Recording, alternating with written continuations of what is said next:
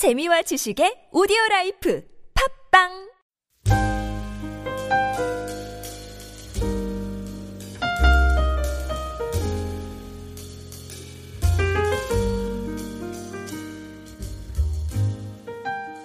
오늘 본문 말씀의 주된 내용은 어, 유다 지파가 분배받은 기업에 대한 소개가 어, 나오고 있습니다. 유다 지파가 분배받은 땅을 크게 네 지역으로 어, 나눌 수 있습니다. 남방의 성읍이 36개, 또 평지에 있는 성읍이 42개, 유다 산지에 분배받은 성읍이 38개, 또 광야 지역에 있는 성읍이 6개. 모든 성읍들을 다 합쳐 놓으면 122개의 어, 성읍과 촌락들을 분배를 받습니다. 분배된, 분배받은 땅은 광활하고 비옥한 곳이 많습니다. 유다 지파는 이스라엘의 실질적인 어, 장자 지파이죠. 그래서 하나님께 많은 복을 받았고 또 축복 또한 누렸습니다. 장자로서의 역할은 굉장히 중요합니다. 장자가 그 집안을 대표하는 것처럼 유다 지파는 그들이 받은 그 기업을 누리는 것으로 끝내면 안 됩니다. 받은 만큼 이스라엘을 대표해서 섬겨야 합니다. 은혜의 통로가 되어서 다른 지파들 또한 하나님의 복을 누리고 나눌 수 있도록 그들을 도와야 하고 신앙적인 모범을 보여야 합니다. 축복은 받는 것도 중요하지만 그 축복에 대한 책임 또한 지는 것이 또 굉장히 중요한 것입니다.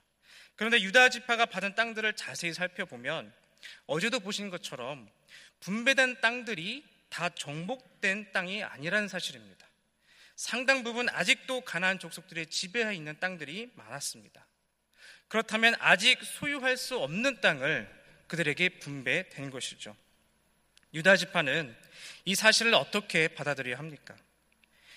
저는 여기에서 여호수아서 전체의 핵심을 다시 기억해야 한다고 생각을 합니다.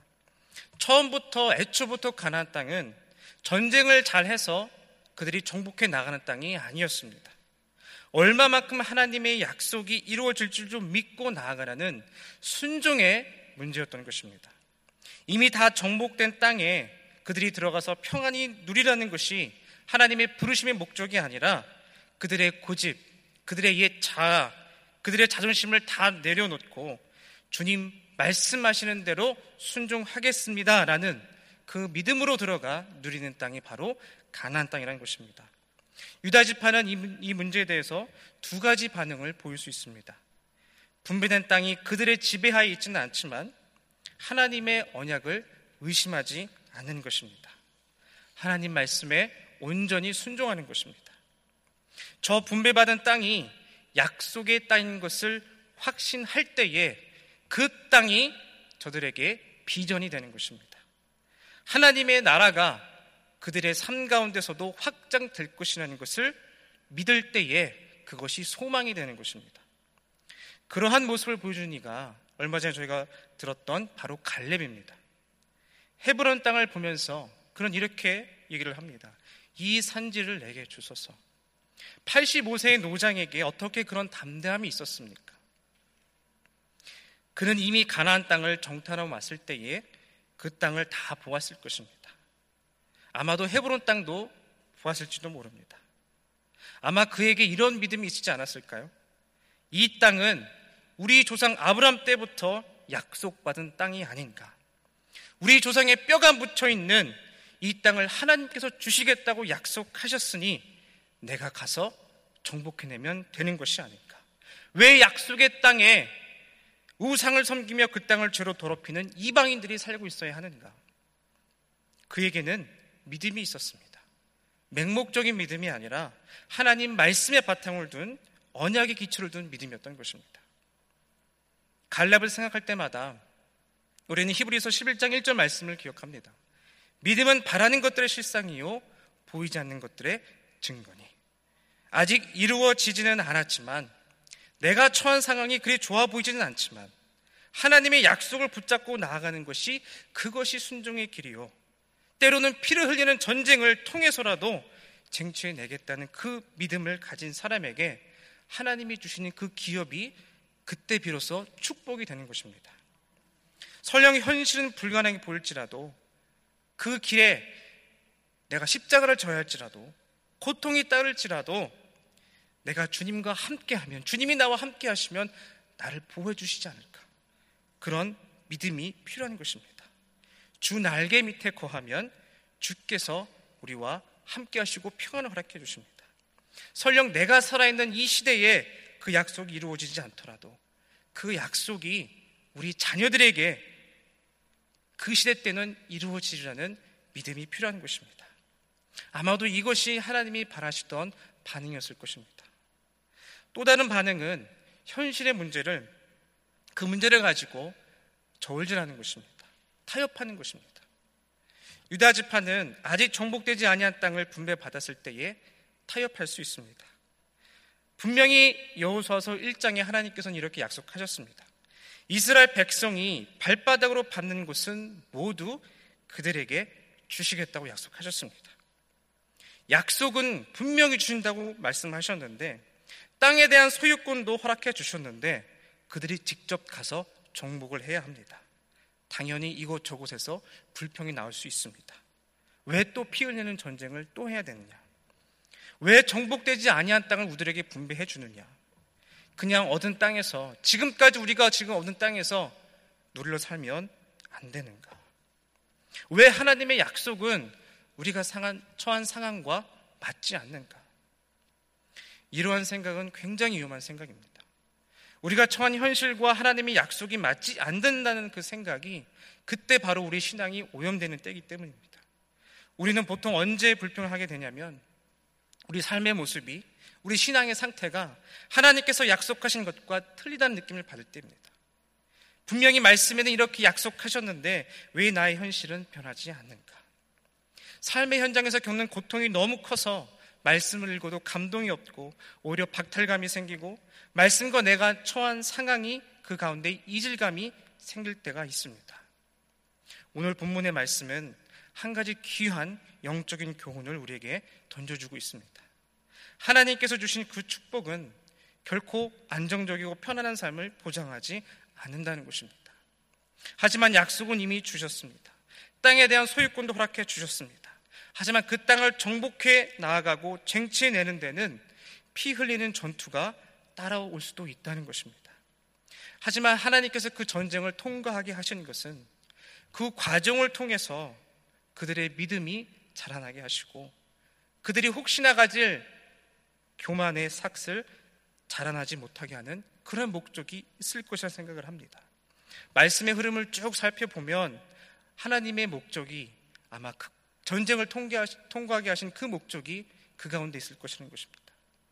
우리가 삶의 현장과 말씀 사이에서 괴리감을 느낄 때가 있습니다. 성경 인물들의 믿음을 보면 내가 너무 초라하게 느껴질 때가 있습니다. 하나님의 약속이 나에게 주신 언약이라는 확신이 들지 않을 때가 있습니다. 하지만 오늘 저는 이 오늘 이 본문의 말씀을 기억하면서 아마 그때가 하나님께서 허락하신 그 영적인 전쟁이 필요한 시기가 아닌가를 생각해 볼 필요가 있다고 저는 그렇게 생각합니다. 우리 신앙생활, 신앙생활 속에서 죄가 지배하지 못하도록 피나는 전쟁을 치료할 때가 있습니다. 내가 처한 현실과 상황이 도저히 용납되지 않을 때, 그때 우리에게 주신 이 말씀의 검을 빼셔야 할 때라고 생각을 합니다. 기도라는 무기를 사용하실 때입니다.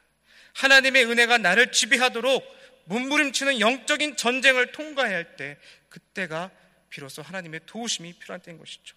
그때에 하나님께 주시는 참된 복을 우리는 경험하게 되는 것입니다. 아직 우리의 육신은 천국에 있지는 않지만 하나님께서는 우리에게 천국의 소유권을 허락해 주셨습니다. 그리고 이 땅에 있는 동안 천국의 기쁨도 허락하셨습니다. 우리가 전쟁을 통과할 때마다 피 흘리는 고통을 겪을 때마다 주님께서는 우리를 보호해 주시겠다고 약속해 주셨습니다. 다윗이 시편 63편에서 그가 이렇게 고백을 합니다.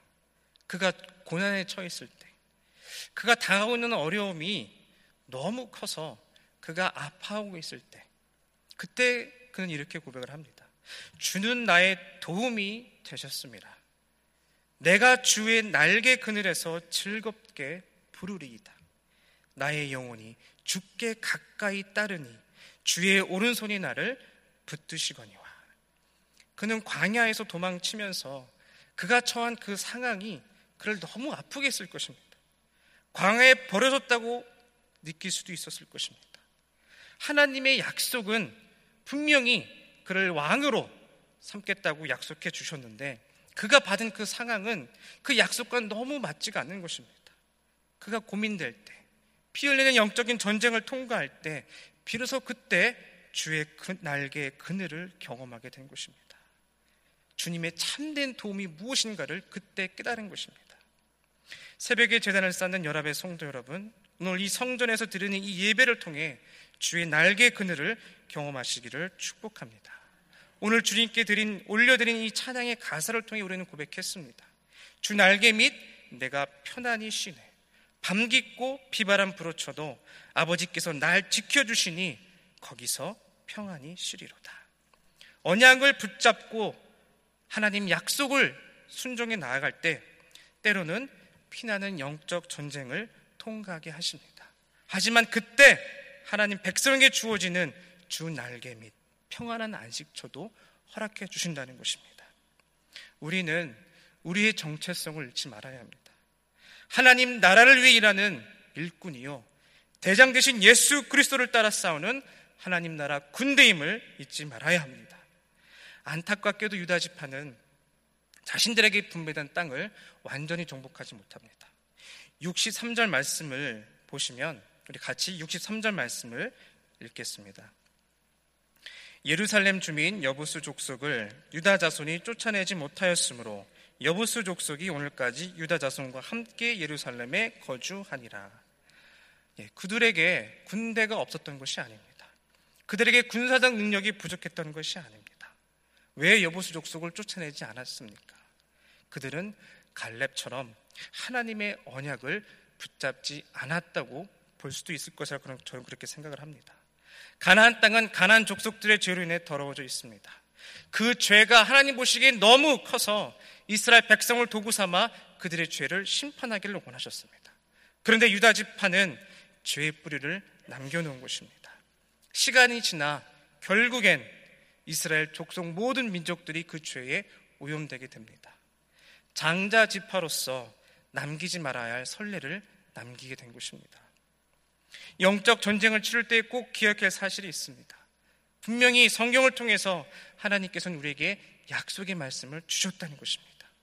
신약의 말씀 가운데도 우리에게 주신 약속의 말씀이 너무나 넘쳐납니다. 예배소서 6장 15절 말씀을 보시면 복음을 통해 이미 평화가 주어졌다고 말씀을 하십니다. 또 3장 7절 말씀에서는 은혜의 선물이 주어졌다고 말씀을 하십니다. 요한에서 4장 16절 말씀에서는 하나님은 사랑이시기에 우리가 사랑 안에 거하면 하나님 안에 거한다고 약속해 주셨습니다. 히브리서 2장 14절 말씀에서는 마귀를 멸하시고 마귀에게 종로로 타던 자들을 놓아 주신다고 약속하셨습니다.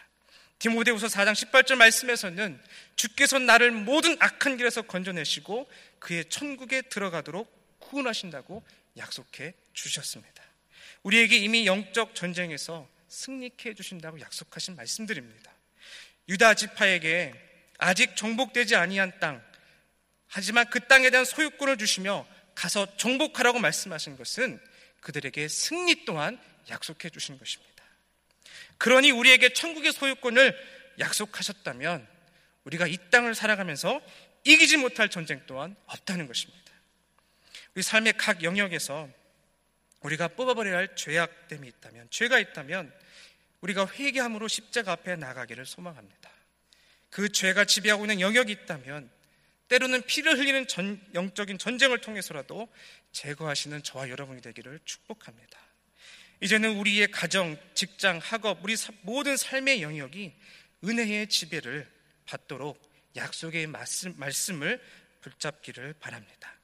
승리를 약속하신 하나님께서 우리를 보호하시고 또 평안을 허락해 줄 줄로 믿습니다. 같이 기도하겠습니다. 사랑의 주님 이 시간 우리들에게 말씀을 허락해 주셔서 감사를 드립니다. 이 약속의 말씀 붙잡고 나아갈 때에 오늘 하루도 복된 하루, 승리하는 하루가 되게 하여 주시옵소서. 감사드리며 예수님 이름으로 기도드리옵나이다. 아멘. 우리 이 시간 어, 치유와 회복을 위하여서 같이 기도하며 나가겠습니다.